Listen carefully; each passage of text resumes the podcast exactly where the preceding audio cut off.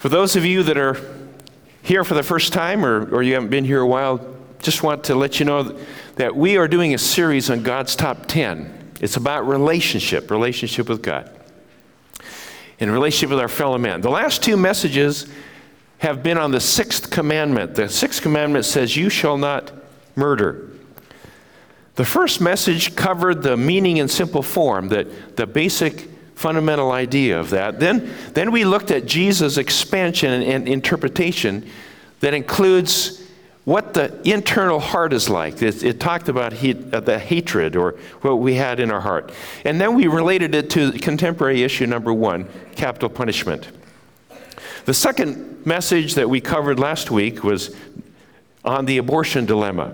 We sought to answer questions like, who decides questions of life and death? When does life begin? And is the taking of a child's life ever justifiable? We contrasted the opinions of our culture today with what the Bible says.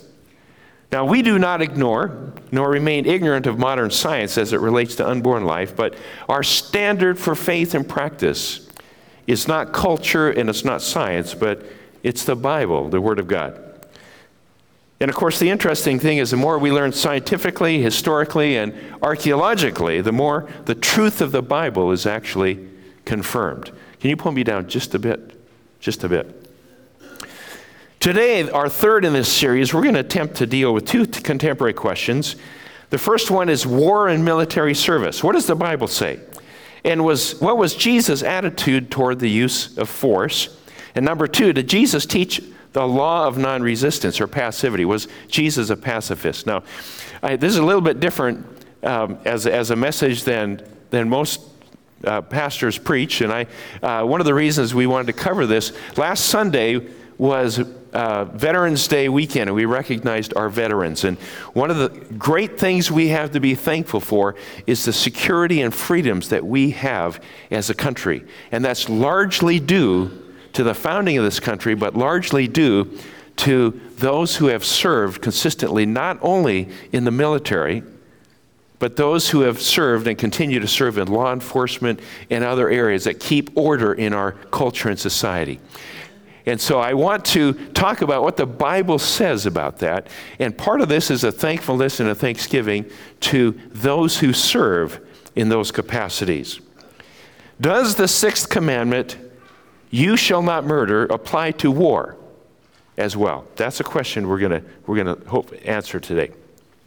War is a horrible thing. Those who rush to war are those who have never experienced its horrors. Here in the United States, we've not, not had a war on this continent since the Civil War in the eighteen hundreds. Since that time, our wars have been fought in distant lands, experienced only by our soldiers and people of other nations.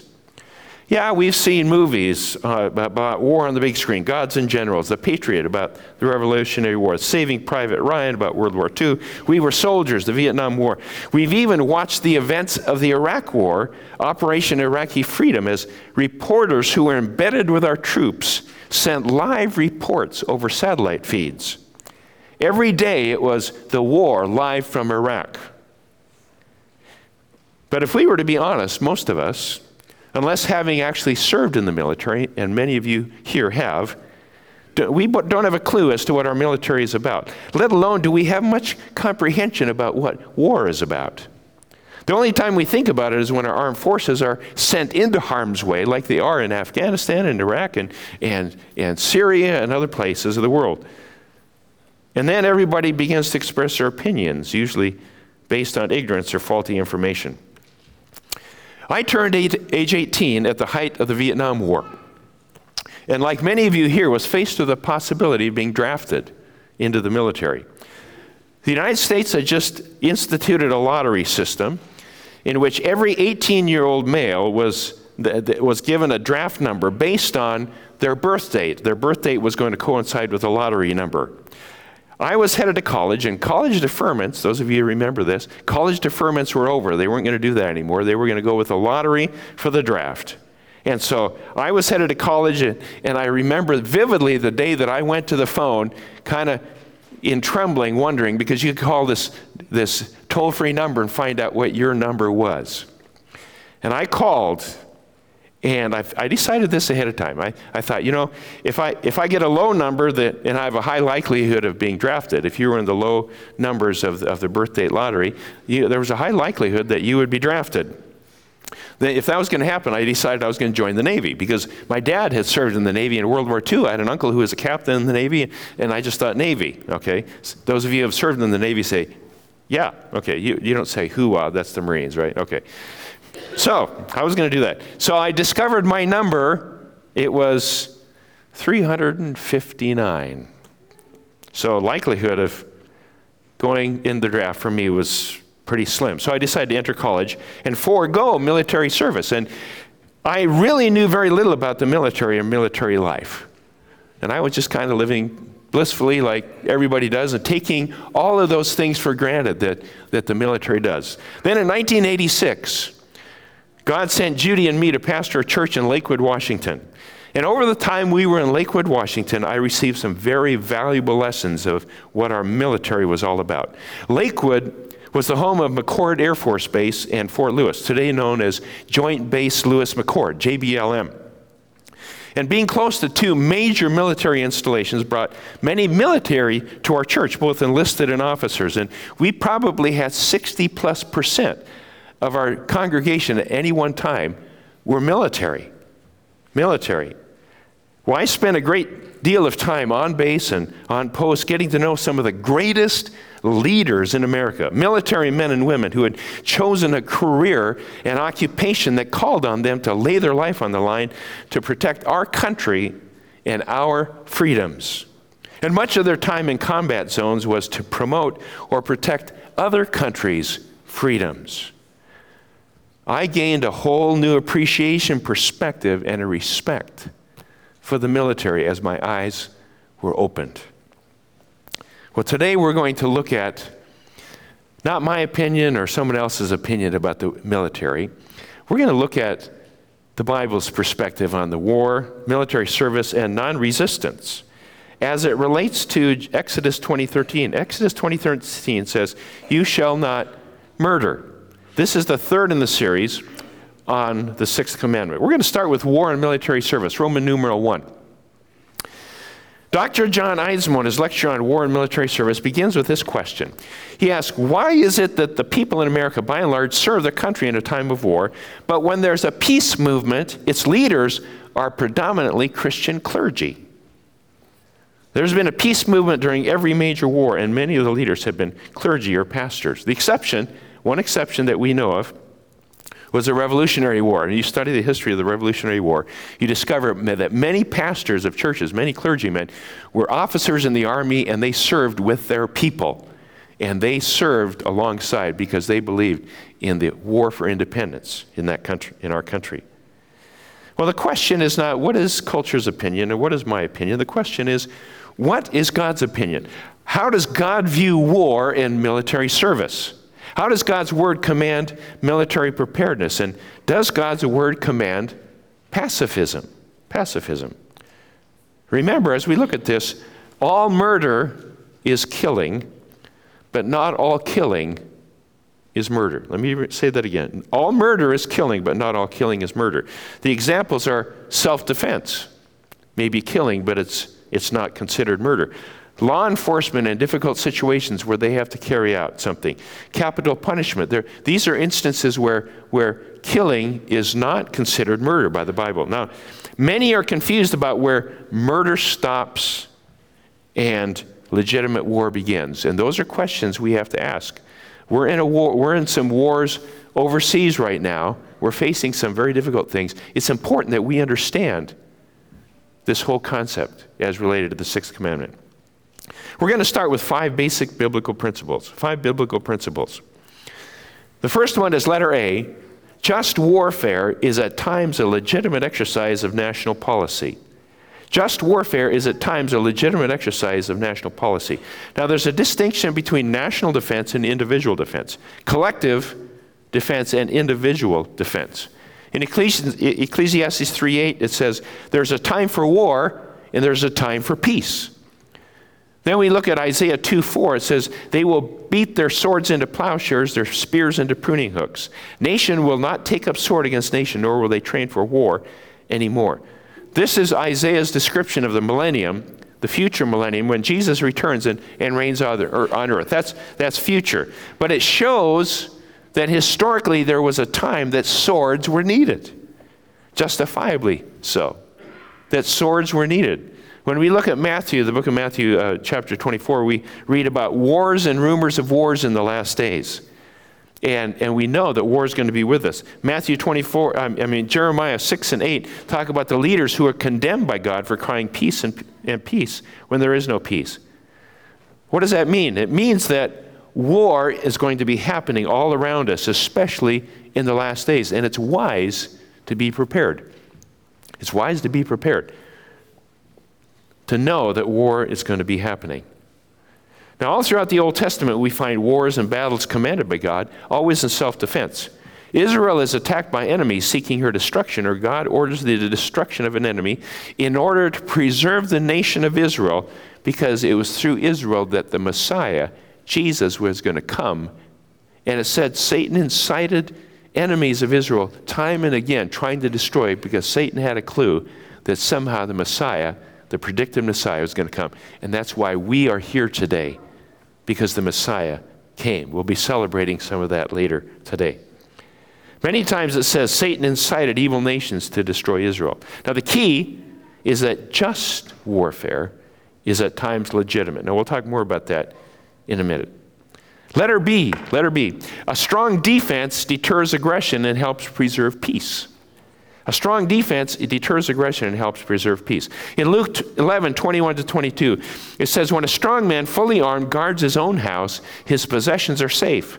But when someone stronger attacks and overpowers him, he takes away the armor in which the man trusted and divides up his spoils. Now, this passage has to do with Satan and his power. No question, he's talking about the demonic trying to overpower the kingdom of God.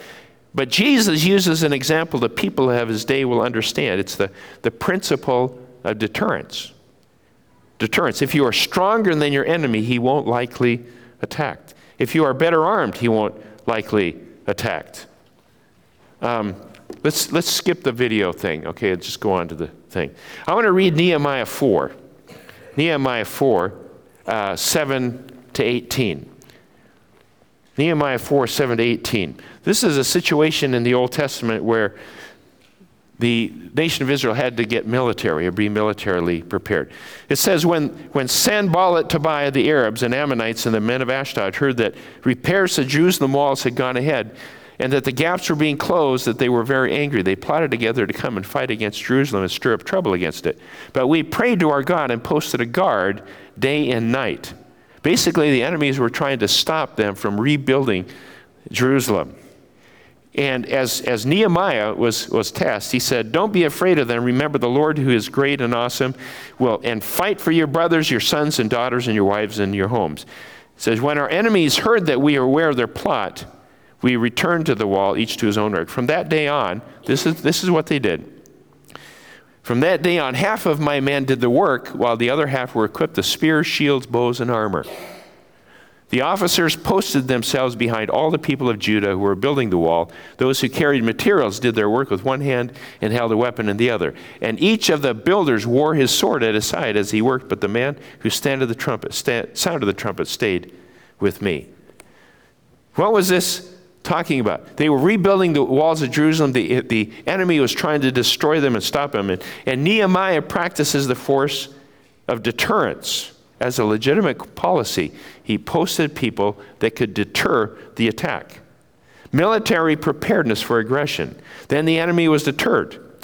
That's something that happens, and we understand that, that we've, we've been in a standoff for many, many years because of the deterrence, primarily of nuclear weapons, but basically that's kept America safe. It's kept the whole Western Hemisphere safe. Deterrence. A strong defense deters aggression. Letter C, refusing to fight for one's country can be a sin against God. When the nation of Israel was to enter Canaan to take the land by military force, two tribes, Reuben and Gad, wanted to stay on the east side of the Jordan River and occupy that land. And if we join them in, in Numbers thirty-two. Numbers thirty-two, it says, the Reubenites and Gadites, who had very large herds and flocks, saw that the lands of Jazer and Gilead were suitable for livestock. So they said, we want to stay over here. And he said, if we found favor in your eyes, let we let us be in this land. And Moses said to the Gadites and Reubenites, shall your countrymen go to war while you sit here? Why do you discourage the Israelites from going over into the land that the Lord has given them? What is that all about? This is a unique instance in which the lack of involvement of a whole group of people would discourage the other people, and it would undermine the strength. And in this particular instance, okay, this is controversial. It doesn't necessarily apply to everybody. But any anything that we do to discourage unity or bring disunity could be, could be sin in God's eyes. Now, there's a degree of subjectivism here. Um, we have something in the United States law, and we have something called conscientious objectors, and it's very legitimate people that do not want to go. Uh, there's a movie out recently that was t- that showed a guy who basically uh, ended up being a medic. He didn't want to fight, but he would save lives, many, many different ways. But there are ways that we can support our nation in in that. Then we have letter D, the sixth commandment does not prohibit just warfare. Now, the Hebrew used in Exodus twenty thirteen uses the word kill or murder, which means intentional and premeditated. When we get to Matthew five twenty-one, Jesus addresses the prohibition against murder and uses the Greek word phoneo, says you shall not murder. So phoneo is used for murder in the New Testament Greek. And then when you get to Revelation nine fifteen, eighteen, eleven seven, and nineteen twenty-one, the word for kill is apoktaino, which means to kill in the context of war or military battle. There's a differentiation between the murder and killing in battle. And so the New Testament makes a distinction between those two parts. The New Testament Greeks makes that, and also the Old Testament makes a distinction between murder and killing in self-defense. So it's important that we understand that the sixth commandment does not prohibit just warfare. Letter E, the words, actions, and character of Jesus are consistent with just warfare.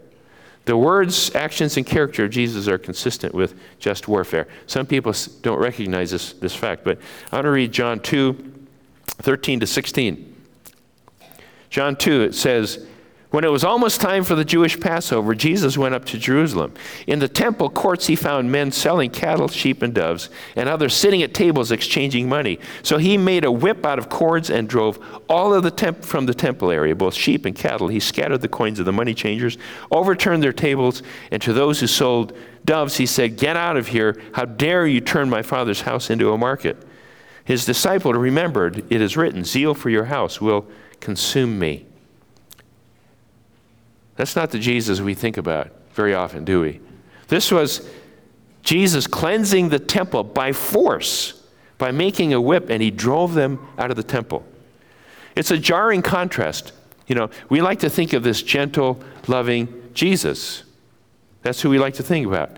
But Jesus was also, and is also, God.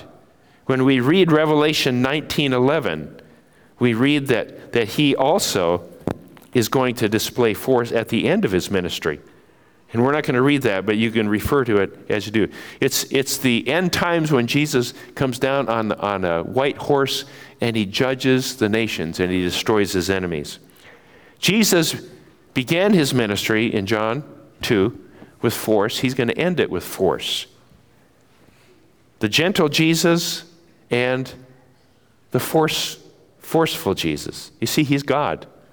Jesus is God. He's love, justice, he's gentle, and violent, all at the same time. See, we can't have just the parts of God that we like. People would say, didn't Jesus come to earth to bring peace? Yeah, he did. He came to bring peace, internal peace, and total peace in the future. He did not advocate conflict, but he didn't shrink from conflict. In Matthew ten thirty-four, Jesus said this, he said, do not suppose that I have come to bring peace to the earth. I did not come to bring peace, but a sword. For I have come to turn a man against his father, a daughter against her mother, a daughter-in-law against her mother-in-law. A man's enemies will be members of his household. Now, what is that all about? What did he mean by that? What it means is that when someone is loyal to Jesus, sometimes it may cause conflict that those, for, to, with those who are not loyal to Jesus, those who are against it. He knows it's going to happen, and it did. And so, and we see all throughout the world, people who are committed to Jesus Christ, sometimes the enemies are those even in their own household. And he said it was going to happen. Conflict. There's a difference, however, between individual and national conflict. The key word is just, just warfare. Now, on the flip side, the interesting thing is that Jesus, who was God and he could do whatever he wanted to, it said he could have called ten thousand angels or legions of angels to rescue him, he submitted himself to be crucified because he was doing God's will and giving his life for others. That was sacrifice. It wasn't pacifism. It was legitimately laying down his life for us. That's the difference. It's sacrifice. And men and women have done the same on the battlefield for you and for me. You can go anywhere in this country and you find white tombstones all over this country. You can find memorials. Those were not pacifists. Those were sacrificial sacrifices. Those are sacrifices of men and women giving their lives so that we could live in this world in freedom. Sacrifice. And we're going to talk in a minute about Jesus' command to turn the other cheek. We'll talk about that. So did Jesus support the military and believe it was a legitimate occupation? Some people will say, well, you know, he, he really wasn't for that. Well, in the New Testament, we have two accounts of two soldiers. Both of them were Roman centurions. Roman centurions. The first one we find in Matthew eight, the story where a Roman centurion came to Jesus and said, "My servant is sick. He's going to die unless you come and heal him." And Jesus healed his servant. He actually, the, the, the amazing amazing thing about that story, that's where the, the centurion said, "You don't have to come to my house. I'm a man under authority. I know when I say this, it gets done. When I say this, it gets done. All you have to do is say the word, and I know that my servant will be healed." And Jesus looked at this Roman centurion, a soldier, and said, "I've not found such great faith in all of Israel." Roman centurion. Then we find in Acts ten, one of the most interesting stories, there was a centurion named Cornelius. We actually get his name. And Peter was told to go share the gospel with him in his, in his household. And Cornelius was the first among the Gentile converts, and the first Gentile church was started in the home of a Roman soldier, Cornelius. It's significant. Very significant. There's no record that Jesus told these centurions that their life was wrong. You really shouldn't serve in the military. Adulterers, he said, "Go and sin no more." Thieves, he said, "Go and make restitution." The rich young ruler, he said, "Sell all you have and follow me." The centurions were never t- told to repent of their military service and leave the Roman army. Why? Because Jesus saw military service as an honorable profession. It was honorable. The same as we should or ought and do. Many leaders in the Old Testament were warriors. Abraham led commando raids. There was Moses, Joshua, Caleb, David, Jonathan, Gideon, Nehemiah, Josiah. All were great warriors. Now, John Eidsmo says, "Not all warfare is just." Okay, let's, let's admit that. Not all warfare is just. War is not a positive good. It's not a positive good. But sometimes God allows or even uses warfare to accomplish his, to accomplish his purposes. And sometimes the evil of warfare outweighs the alternative. So when is war just? How do we evaluate that? When we see these things happen, how do we evaluate whether war is just? Whole, whole books have been written on the justice of war, and I can't answer all the questions this morning. I hope to give you just a few thoughts. Is war a biblical option in certain circumstances, and can a Christian serve in the military? I hope we've answered those two questions in the affirmative. Let's move on to the principles of just warf- warfare. And it's important because every day, our political leaders, our commander-in-chief, our generals, are making decisions about war. They're making decisions every single day. How do they, how do they process that? And how do we pray for them to make the right decisions? It's absolutely critical that we understand. How do we reconcile the Jesus of force and the Jesus, the suffering servant? It's not either or, but it's both and. Now, when we talk about justification for war, these are just few things, and sometimes it's not just one, but it's several of these things that go into that. And I can guarantee you, when I talked to the military officers that we got to know personally at Fort Lewis, we had long discussions about when do we go to war? What are the justifications for war? How does, how does this happen? What, what's the moral, what's the moral imperative for war? How, how do we know? I'm just going to give a few today. Letter A, number one, is legitimate authority. Legitimate authority. Our Constitution has outlined the proper authority needed to enter a conflict or war. The president, as commander-in-chief, has certain parameters in which to operate, then must consult Congress to obtain a declaration of war. And if you follow the news, you find out that there are certain executive actions the president can have, but if you enter into war, you need an actual declaration by Congress. There, there's legitimate authority for that, and it must have legitimate authority for it to be technically legal and to be moral or right. The United States is also, interestingly, has also submitted itself to certain United Nations resolutions, which has given impetus for certain actions as well. Now that's a whole different thing, but but that's that's something that we have, have worked with, et cetera.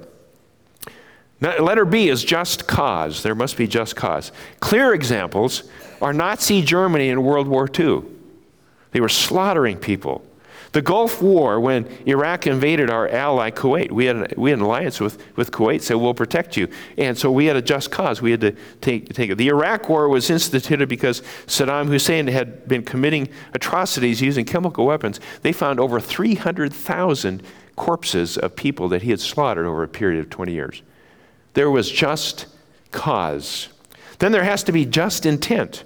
The intentions of the war are to advance good and deter evil. Advance good and deter evil. In World War Two, it was Nazi aggression. When it came to the Korean War, it was to deter communist aggression and subjugation. The Iraq War and the war in Afghanistan, the intention is not to take over Iraq or Afghanistan, but to stabilize it and turn it over to its people. How well has it worked? Well, we don't know yet. That's, that's the thing.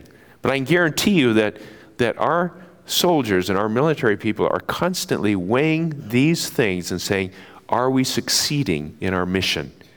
Because our goal was to provide better good. There has to be a just cause. Letter D, last resort. Last resort. War is the only way to right a wrong. In other words, there's no other way to do it. And for, for terrorists, the only understanding is one language, and that's force. We find political solutions, peaceful negotiations, and war should be absolutely the last resort. Letter E, self-defense. Self-defense. There has to be clear precedent, and it may be preemptive self-defense. It's just harder to predict. And here's where the water gets clouded. We have to say, from what we know, it's self-defense. I know that we would have never attacked Afghanistan or Al-Qaeda if it were not for the attack on nine eleven. Just war. Letter F, proportionality. Proportionality. The human cost of war is less than the human cost of not going to war. The human cost of war is less than the human cost of not going to war. Tyrants are stopped, human lives are lost, but more human lives are spared. Imagine Europe with Hitler in charge. Just imagine that for a moment. One of the reasons we dropped the atomic bomb on Japan, where I was born numbers of years later, was because they felt it would save lives because the war would end sooner, and that's why that was justification. They justified that.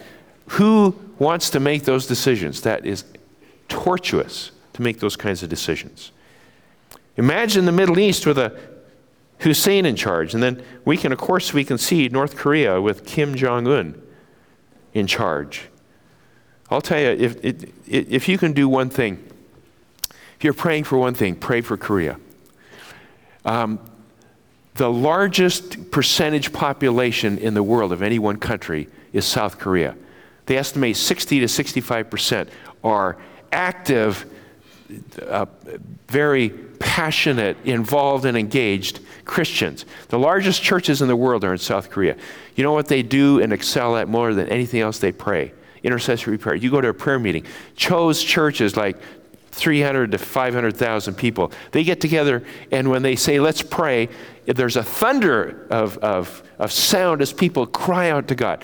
South Korea is crying out to God. We need to join them and pray.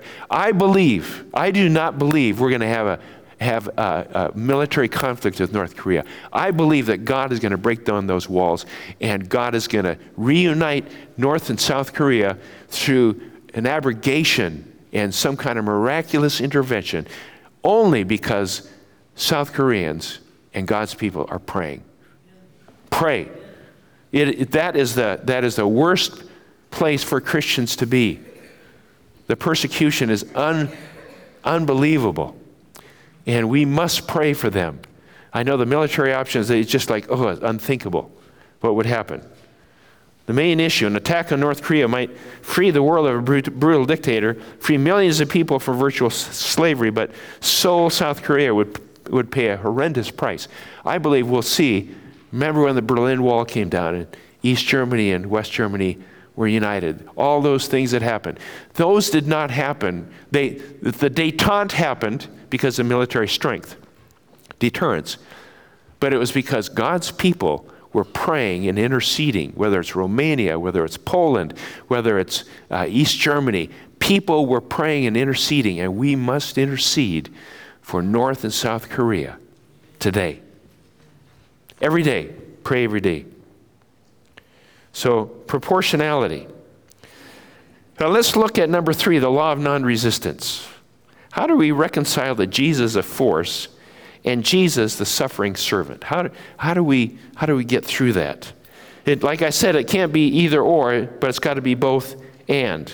Now, the passage of Scripture that's quoted for passivity or pa- uh, pacifism is Matthew five thirty-eight to thirty-nine. I want to unpack it just a bit.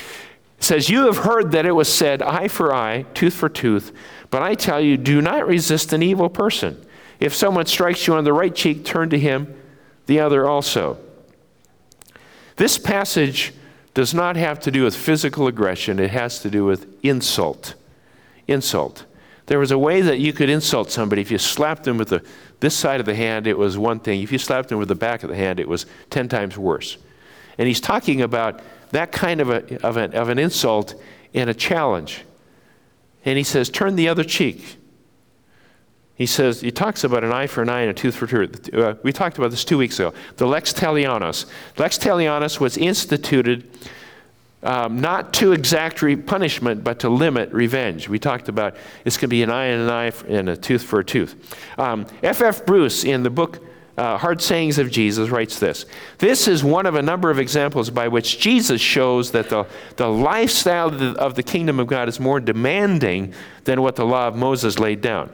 Says it marked a great step forward and imposed a strict limitation on the taking of vengeance. Vengeance. It replaced an earlier system of justice.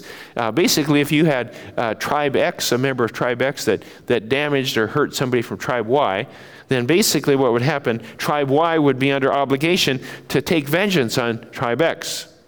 And this led to a blood feud between the two tribes, and, and it, it led to injury and suffering far beyond the first, first issue, the original injury.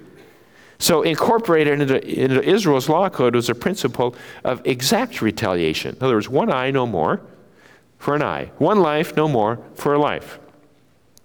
McNeil says this is a restriction on unrestrained vengeance. It limited revenge by affixing an exact compensation for an injury. Now, what Jesus describes is another way to end a feud. Now, whether it's an insult, a slapping of the back of the hand, which is considered twice as insulting, or another affront. Verse thirty-nine, it says, "Do not resist him who is evil." Does not mean passivity in the face of evil. It's not passivity. It means don't retaliate. Don't retaliate in like way. There's a difference between returning insult for insult, however, and legitimate self-defense. Jesus insists that a disciple should be ready to suffer loss rather than resort to personal vindictiveness. Vindictiveness. Eidsmo says there's a difference between the individual right of resistance and the collective right of resistance. In other words, if I'm attacked, I can choose not to resist. But if my wife and children are attacked, I must defend them. This applies to our community, and it applies to our nation as well. Our nation. A T Robertson says, one thing certainly meant by Jesus is that personal revenge is taken out of our hands. Aggressive or offensive war by nations is also condemned, but not necessarily defensive war or defense against robbery and murder. He said professional pacifism may be mere cowardice. I want to conclude this section by a quote from Joy Davidman. Joy Davidman was a was a contemporary of C S Lewis. She wrote the book Smoke on the Mountain.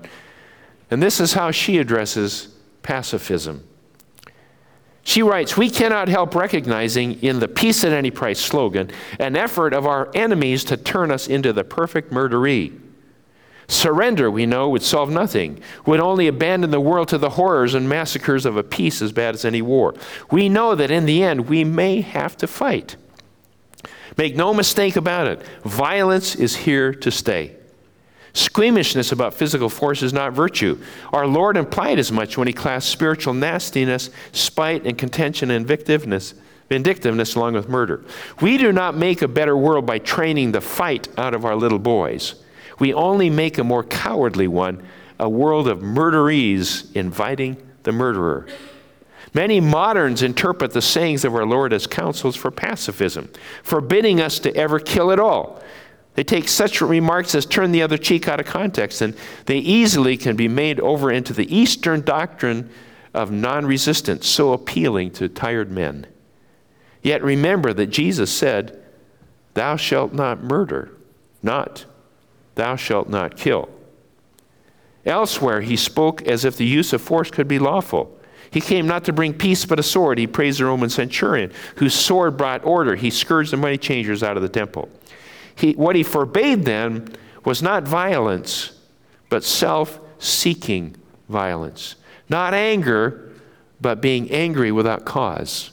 He laid upon us the duty of protecting the weak, and it is obviously impossible to do that without sometimes having to fight the strong. Perhaps Jesus is admired as pacifist chiefly by those who have ceased to believe in him as God.